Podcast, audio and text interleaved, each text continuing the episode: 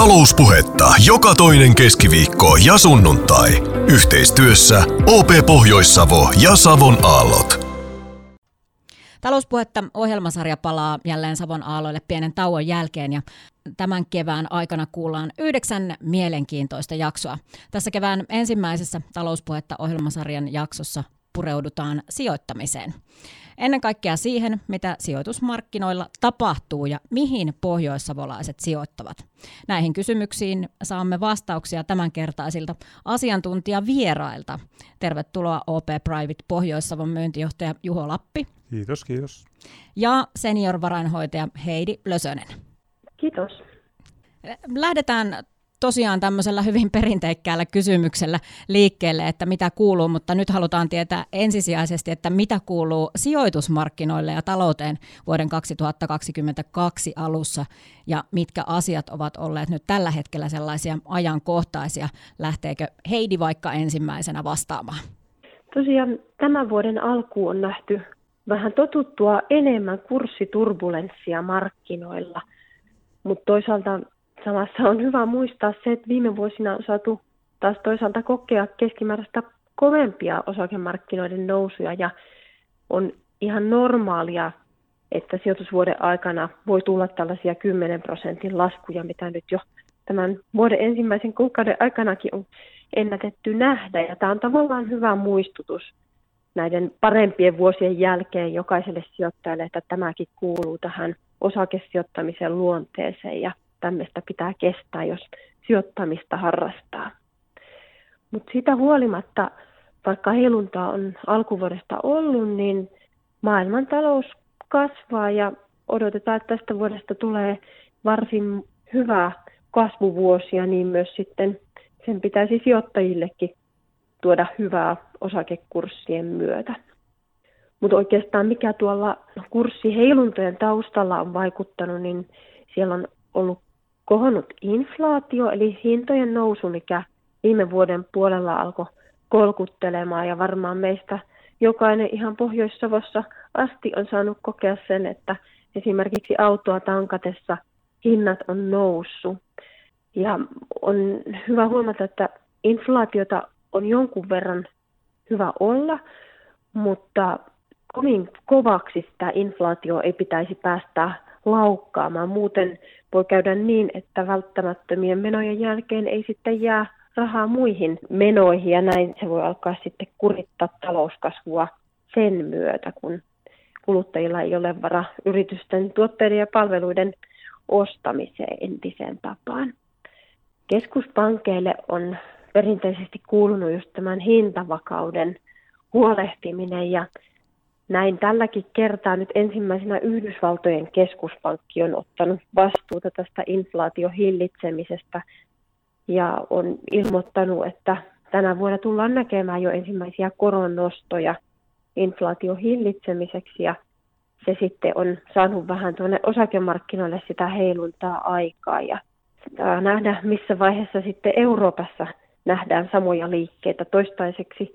Euroopan keskuspankilta on tullut viestiä, että tämän vuoden puolella ei vielä koronnostoja nähtäisi, mutta aivan varmasti ne siellä tulevaisuudessa häämöttää ja niin se tulee sitten pikkuhiljaa vaikuttamaan pohjoissavolaistenkin asuntovelallisten tilanteeseen näiden korkojen nousujen myötä. Ja haluan muistuttaa, että meillä on korkojen nousun varalle monenlaisia konsteja, joista sitten mielellään pankilla kerrotaan tarkemmin. No oli Heidiltä hyviä muistutuksia. Miten Juho ynnää tätä alkanutta vuotta? Tartuu heti tuohon Heidin asuntolainojen korkosuoja-asiaan kiinni. Että korkomarkkinaa mekin seurataan tosi paljon ja että inflaatiota.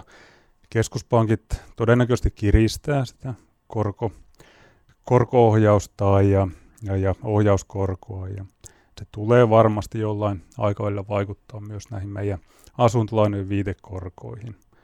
Ja siltä osin jokaisen on hyvä miettiä, että pitäisikö sitä omaa lainaa mahdollisesti nyt suojata, kun se on vielä suhteellisen edullista. Mutta kaiken kaikkiaan se talousympäristö on elvyttävä, koronnosto, odotukset mahdollisesti, mutta taso on edelleen niin kuin alhainen, kun historiaan verrataan. Eli voi ajatella, että korot on semmoisessa elvyttävässä vaiheessa edelleen, vaikka niitä lähdettäisikin nostamaan. No sitten toinen puoli on mitä valtiot tekee, eli ne elvyttää voimakkaasti Yhdysvalloissa, Euroopassa ja Euroopasta on ehkä tämmöinen konkreettinen, mitä Suomessakin paljon mietitään, niin EU:n tämä elvytyspaketti, mikä koronan tiimoilta on tullut ja mihinkä sitä ohjataan, mutta joka tapauksessa arvioi, että kestää vielä vuosia, että se rahamäärä saadaan talouteen ja tukemaan investointia. Eli talousympäristö on elvyttävä ja vahva. Ja taas sitten kun kuluttajia katsotaan ja vaikka sitä omaakin arkea, niin matkailu ja tämmöinen ehkä ravintolassa käynti on jäänyt vähän vähemmälle, mutta että johonkin se on ohjautunut se kulutus ja ehkä tämmöiseen enemmän tavaran hankintaa ostamiseen niin kuin tuntuu, että monelta muultakin. Eli ostovoimaa ja kulutusta tuntuu olevan ja taloudessa on niin kuin vauhdikas vaihde edelleen menossa. Myyntijohtaja Juho Lappi, jatketaan sinun kanssa. Komponenttipula on ollut sellainen asia, mistä on paljon puhuttu tässä viime aikoina, ja komponenttipula on vaikuttanut monen kuluttajan hankintoihin. Esimerkiksi koneita ei ole ollut normaalin tapaa saatavilla, tai rakentajat ovat kohdanneet pulaa eri rakennustarvikkeissa. Mutta miten komponenttipula vaikuttaa sitten sijoitusmarkkinoihin? Tämä on mielenkiintoinen kysymys, ja toki ensimmäisenä tulee mieleen nämä yhtiöt, pörssiyhtiöt, osakekurssit ja komponenttipula on kuluttajille näkynyt, mutta se näkyy varmasti myös ne yhtiöille, myös meidän Pohjois-Savossakin, että kumminkin hekin ostavat valmiita komponentteja lopputuotteisiin, että saavatko he yleensä ne komponentit ja siten sen oman lopputuotteen myynti. Et siinä on niin kuin se ensimmäinen haaste, ja toinen haaste on sitten, että kun niistä komponenteista on pulaa, niin todennäköisesti niiden hinnatkin on noussut, ja että saavatko nämä yhtiöt sitten sen lopputuotteen hintaan nämä kohonneet kustannuspaineet, ja mikäli saavat, niin sitten me taas kuluttajan lopputuotteen ostajan kannalta huomataan, että se ostoksen arvo on noussut, eli inflaatiota lähtee sieltä pikkuhiljaa tulemaan, ja täällä meidän Pohjois-Savossa on toinen semmoinen ajankohtainen teema ollut, että nämä meidän isot vientiyhtiötkin on yhdessä nostanut esiin sen haasteen sitä osaavasta työvoimasta. Ja nyt näyttäisikin siltä, että sillä ollaan saatu sitä vastakaikua valtion taholta, ja Itä-Suomen yliopisto olisi tulossa diplomi-insinöörikoulutus, että tämä tukisi sitten myös sitä osaavan työvoiman saatavuutta, ja tosi hieno asia. Todella hieno asia se. Korona tuli mainittua tässä jo kertaalleen, mutta Heidi Lösönen, jatketaan sinun kanssa. Korona vaikuttaa edelleen voimakkaasti ihmisten arkielämään. Onko koronalla edelleen vaikutusta myös sijoitusmarkkinoihin? Näinhän se korona tosiaan täällä vielä maailmalla vaikuttaa, mutta toistaiseksi niin kun tämä Omikron-muunnoksen uskotaan olevan aika lyhytaikainen ongelma sijoitusmarkkinoille ja ei uskota, että se vaikuttaisi talouskuvaan laajemmin, mutta kyllä varmasti nyt alkuvuoden aikana, kun erilaisia rajoitustoimia useammassakin valtiossa vielä on ollut ja on sairastapauksia työpaikoilla, niin kyllä se varmasti tulee vaikuttamaan ensimmäisen vuosineljänneksen aikana talouskasvuun, mutta samaan tapaan se ei silti enää vaikuta ja heiluta osakemarkkinoita kuin mitä ensimmäisiä toisen aallon aikaan nähtiin. Juho, alkuvuosi on ollut kurssien osalta heiluvaa. Mitkä asiat heiluttavat pörssikursseja? Tämäkin on mielenkiintoinen kysymys ja joskus ihmetellään, että mikähän sitä nyt heiluttaa. Mutta jos nyt lähdetään näin niin yleisesti miettimään, niin pystytään semmoiseen parinkin komponenttiin jakamaan tätä pörssikurssien heiluntaa. Ja yksi semmoinen iso tärkeä, mikä heiluttaa kaikkia osakkeita, eli pörssikursseja yleisesti, on tämmöiset yleiset taloudelliset tekijät, joista nyt toki tämä korona oli nyt semmoinen yksi konkreettinen. Se vaikutti kaikkien arkeen, kaikkien yritysten arkeen. Eli tämmöiset yleistaloudelliset tekijät, joista sitten taas tämä inflaatio, korkotasot vaikuttaa, miten korot käyttäytyy inflaatiot, ne vaikuttaa sitten taas osakkeisiin yleensä, miten nähdään osakkeiden houkuttelevuus esimerkiksi suhteessa tämmöiseen riskittömään korkoon tai pankkitilin korkoon. No sitten taas tämmöinen geopoliittiset kysymykset, vaikkapa nyt Ukrainaa täällä seuraillaan, että mitä siellä tapahtuu, ja ne saattaa sitten laajemmin aiheuttaa semmoista epävarmuutta talouteen. No semmoinen toinen tärkeä komponentti on sitten se yksittäisen yrityksen tilanne, että miten juuri se yritys tai toimiala onnistuu siinä omassa toiminnassaan ja mitä paremmin onnistuu, niin tietysti yleensä se näkyy positiivisesti siinä pörssikurssin arvossa. Ja sitten taas, jos sattuu jotain huonoja tekijöitä ja epäonnistumisia negatiivisesti. No sitten näiden ulkopuolelta tulee tämmöinen ehkä käyttäytyminen, sijoittajien käyttäytyminen, kun kysyntä ja tarjontahan ne osakekurssit aina sitten määrittää, niin me sijoittajat ei aina olla rationaalisia ja joskus tämmöiset joukkoilmiöt vahvistaa sitten aina kurssien nousuja tai laskuja ja selvästi jonkinlaisia ylilyöntejä aina joskus on huomattu markkinoilla. Että tämmöisistä pääosista niin nähdään, että yleensä nämä kurssien heilunnat tapahtuu. Heidi Lösönen, nyt mennään siihen aiheeseen, mikä tietysti varmasti erityisesti kiinnostaa, että mihin osakkeisiin ja rahastoihin sitten me pohjoissavolaiset olemme sijoittaneet.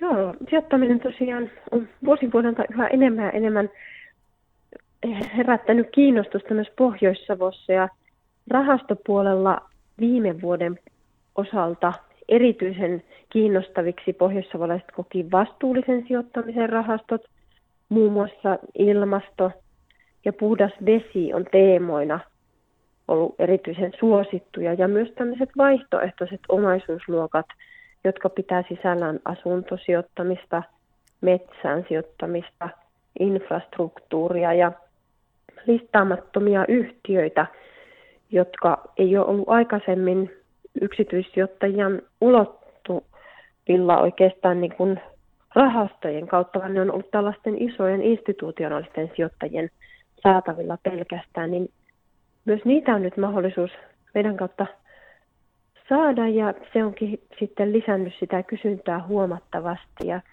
uutena nousuna on ollut myös kassahallinnan ratkaisut rahastojen kautta yrityksillä, jossa on nähty myöskin suurta kiinnostuksen kasvua viime vuosina.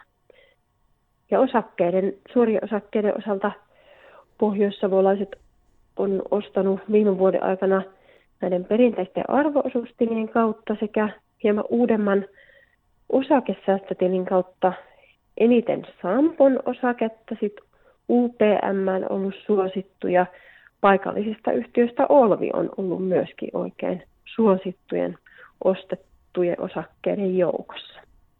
Mainitsit Heidi tuossa nuo osakesäästötilit. Mitä se oikein tarkoittaa? Joo, se on sellainen uusi osakesäästämisen muoto, eli siinä on kyse osakesäästämiseen käytettävästä tilistä, jonka sisällä voi käydä sit kauppaa pörssiosakkeilla ilman välittömiä veroseuraamuksia. Eli osingot ja myyntivoitot on siellä osakesäästötilin sisällä verovapaita ja niitä pystyy sijoittamaan sit edelleen ilman, että välissä tarvitsee maksaa veroja. Ja näin sijoittamiseen olennaisesti liittyvä korkoa korolle vaikutus on sitten tehokkaampaa. Mutta täysin verovapaita nämä ei kuitenkaan ole, vaan sitten se veroseuraamus realisoituu siinä vaiheessa, kun sieltä osakesäästötililtä sitten aikanaan nostetaan varoja käyttötilille. Jatketaan Juho sinun kanssa. Ihan yksinkertaisesti, kun sijoittamisesta puhutaan, niin mihin nyt kannattaisi sijoittaa ja mitä sijoittajan tulisi tässä markkinatilanteessa huomioida? No, hyvä kysymys, aika perustavanlaatuinen ja ehkä perustavanlaatuinen vastaus ensin, että sijoittamista kun aloitetaan, niin kyllä se suunnitelmallisuus olisi se A ja O, eli että laadit sen oman sijoitussuunnitelman joko itse tai sitten meidän asiantuntijoiden avulla. Ja niissä ne oleelliset asiat on, että kuinka pitkäksi aikaa olet valmis sijoittamaan, minkälaista tuottoa tavoittelet ja käsikädessä tulee sitten se arvoheilunta, että minkälaista arvoheiluntaa olet valmis sille sijoituksellesi kestämään. Ja nyt kun tuossa äskenkin puhuttiin, että markkinat on vähän heilunut enemmän, niin tärkeää on, että pidetään ja muistetaan se oma sijoitussuunnitelma, että mitä varten on aloitettu ja ettei lähde sitten niin sanotusti kiiressä ja epärationaalisesti toimimaan. Eli nämä olisivat semmoista aika perusasiat, mitä pitää miettiä. Ja sitten nyt jos taas mietitään juuri tätä hetkiä, mihinkä me esimerkiksi neuvotaan tai nostetaan esiin näitä erilaisia sijoitusvaihtoehtoja, niin lähtee pitkälti tästä alhaisen korkotason dilemmasta. että pankkitileiltä ei hirvittävästi korkoa saa, korkosijoituksista ei hirvittävästi korkoa saa, ja ei todennäköisesti vielä muutamaan vuoteen, niin kuin tuossa äsken puhuttiin. Jolloin sitten osakkeet, mikä Heidi nostikin alussa, niin on niin kuin hyvä vaihtoehto. Että niillä sitä tuottopotentiaalia näyttäisi olevan tällä hetkellä, kun talous kasvaa. Mutta sitten taas kumminkin sitä hajauttamista haluttaisiin sen salkkuun. Ja jos korkosijoituksista ei niin hyvää tuottopotentiaalia saa, niin tämmöiset vaihtoehtoiset sijoitusinstrumentit on meidän mielestä tällä hetkellä varsin niin kuin vahvoja kohteita. Ja nehän taas sitten tarkoittaa muun muassa tämmöisiä kiinteistösijoittamista, metsäsijoittamista, infrastruktuurisijoittamista. Ja nykyään nämä on niin kuin helppo toteuttaa rahastojen kautta, että tämä valikoima on kasvanut tosi paljon. Että ne on saavutettavissa ja kuka tahansa pystyy sitten salkkua hajauttamaan näiden kautta.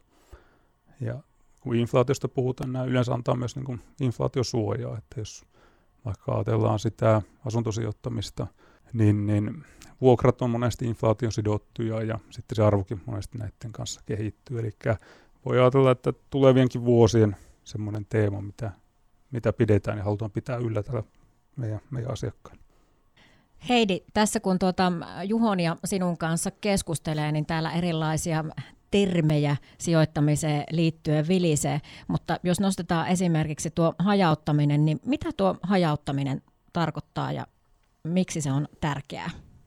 Hajauttaminen on tärkeä osa sijoittamista tosiaan sillä, koska sillä sijoittaja pystyy suojautumaan riskiltä ja riski ja tuotto kun kulkee sijoittamisessa käsi kädessä, niin hajauttamalla sitä tuotosta ei tarvitse luopua samassa suhteessa kuin mitä sitten se hajautus suojaa riskiltä. Ja ihan yksinkertaisuudessaan kyse on siis siitä, että ei sijoiteta esimerkiksi kaikkia säästöjä yhden yhtiön osakkeeseen, vaan hajautetaan useamman sijoituksen kesken. Ja voi helposti tuntua, että globalisaation myötä osakemarkkinat liikkuu yhä enemmän ja enemmän yhdenmukaisesti, mutta kyllä sille hajauttamiselle tosiaan edelleenkin se paikkansa on. Ja näin tätä hajauttamista pystyy tekemään niin kuin maantieteellisesti eri toimialojen yrityksiä, eri sijoitusinstrumentteihin sekä ajallisesti myöskin voi hajauttaa. Ja tämmöisen heiluvien kurssien aikaan se ajallinen hajauttaminen on erityisen hyvä tapa sitä riskiä hallita. Ilahduttavaa on ollut huomata, että myös pohjoissavolaiset sijoittajat sijoittaa nykyään maantieteellisesti laajemmin kuin vielä muutamia vuosia aiemmin. Ja suorat osakesijoituksetkin jakautuu nykyisin useampaan yhtiöön kuin esimerkiksi 10 vuotta takaperin. Tuossa pikkusen aikaisemmin Heidi mainitsitkin tuosta vastuullisuudesta. Jos puhutaan vastuullisuudesta, niin tuo vastuullisuus on noussut talouden ja yritysten kestoteemaksi viime vuonna. Miten tuo vastuullisuus näkyy sijoittamisessa? Lähteekö Juho vaikka vastaamaan tähän ensin? No joo, voin vaikka ottaa tämmöisen näkökulman, että miten me niin kuin sijoitusneuvontaa antavana tahona tähän suhtaudutaan ja neuvotaan. Ja tästä suunnitelmallisuudestahan se lähtee edelleen ja meidän mielestä niin kuin vastuullista on nostaa esiin ja painottaa ja selvittää ne sijoittajan preferenssit, että minkälaista sijoitusaikaa hän on ajatellut ja taas sitten se tuottotavoite ja onko se niin kuin, suhteessa oikein sitten siihen kestettävä arvoheiluntaan, eli että sijoittaja tietää sitten nämä perusolettamat ja ymmärtää, että tämä arvoheilunta kuuluu sijoittamiseen. Ja se on aina ollut näin. Joskus on seesteisempää, joskus on myrskyisempää, mutta että nämä on näin perusasiat, joiden ympärillä toimitaan. Mutta että sitten niin vastuullisuuden teeman ympäriltä niin viime aikoina entistä enemmän myös niin kuin selvitetään sijoittajan näitä vastuullisuuspreferenssejä, että kuinka vastuullisesti haluat sijoittaa. Ja painotatko erityisesti niin kuin vaikkapa ympäristöön liittyviin teemoihin, haluatko sijoittaa erityisesti siihen teemaan liittyen. Ja myös ihan tätä lainsäädännön tiimoiltakin on tulossa lisää sitten tämmöistä selvitysvastuuta, että kuinka vastuullisesti ja millä tavalla haluat, että me huomioimme sen sijoitusratkaisussa tämän vastuullisuusteeman. Asiakkaat on tosiaan yhä kiinnostuneempia tästä vastuullisuudesta ylipäätään ja niin myös vastuullisesta sijoittamisesta. Ja asiakkaiden tuotevalinnassa on nähty, että se rahastojen kysyntä on kasvanut sillä saralla ja nimenomaan noita teemoja, mitä Juho tuossa just mainitsi, niin ne tuntuu puhuttelevan sijoittajaa ja kun siellä arvotetaan muussakin elämässä näitä vastuullisuusasioita, niin halutaan sitä kautta sitten niin kuin vaikuttaa ympäröivän maailman omien sijoitusten myötä. Niin hienoa, että pystytään siinäkin olemaan avuksi. Meillähän OP:lla onkin tehty vastuullisen sijoittamisen parissa töitä jo yli 20 vuotta, vaikka tästä niin kuin yleisesti on ruvettu puhumaan vasta muutamia vuosia sitten. Sijoittajan näkökulmasta on hyvä myös se, että vastuullisuusraportointi on lisääntynyt selvästikin ja meilläkin esimerkiksi kaikista rahastoista löytyy kuukausikatsauksista tällaiset vastuullisuusanalyysit, mistä pystyy tarkastelemaan sitten sijoituskohdetta yksityiskohtaisemmin myös näillä vastuullisuuskriteereillä katsottuna. Ja op.fi-palvelusta löytyy monenlaisia vastuullisuusraportteja, muun muassa poissuljettavien sijoitusten listat, mihinkä yhtiöihin ei meidän rahastojen kautta lainkaan tällä hetkellä sijoituksia tehdä. Ja nyt uusimpana on myös sitten tämä raportointi ulotettu myös suoriin osakesijoituksiin. Meidän analyytikot tuottaa sijoittajien tueksi tämmöisiä vastuullisuusanalyysejä ja analyysi kattaa tällä hetkellä OMX Helsinki 25 indeksiin kuuluvat kaikki yhtiöt ja näin sitten myös suora osakesijoittaminen pystytään tekemään vastuullisemmin, kun on siellä valinnanvaraa ja enemmän sitten perinteisten tilinpäätöstunnuslukujen lisäksi sitten muita kriteereitä hyödynnettävissä.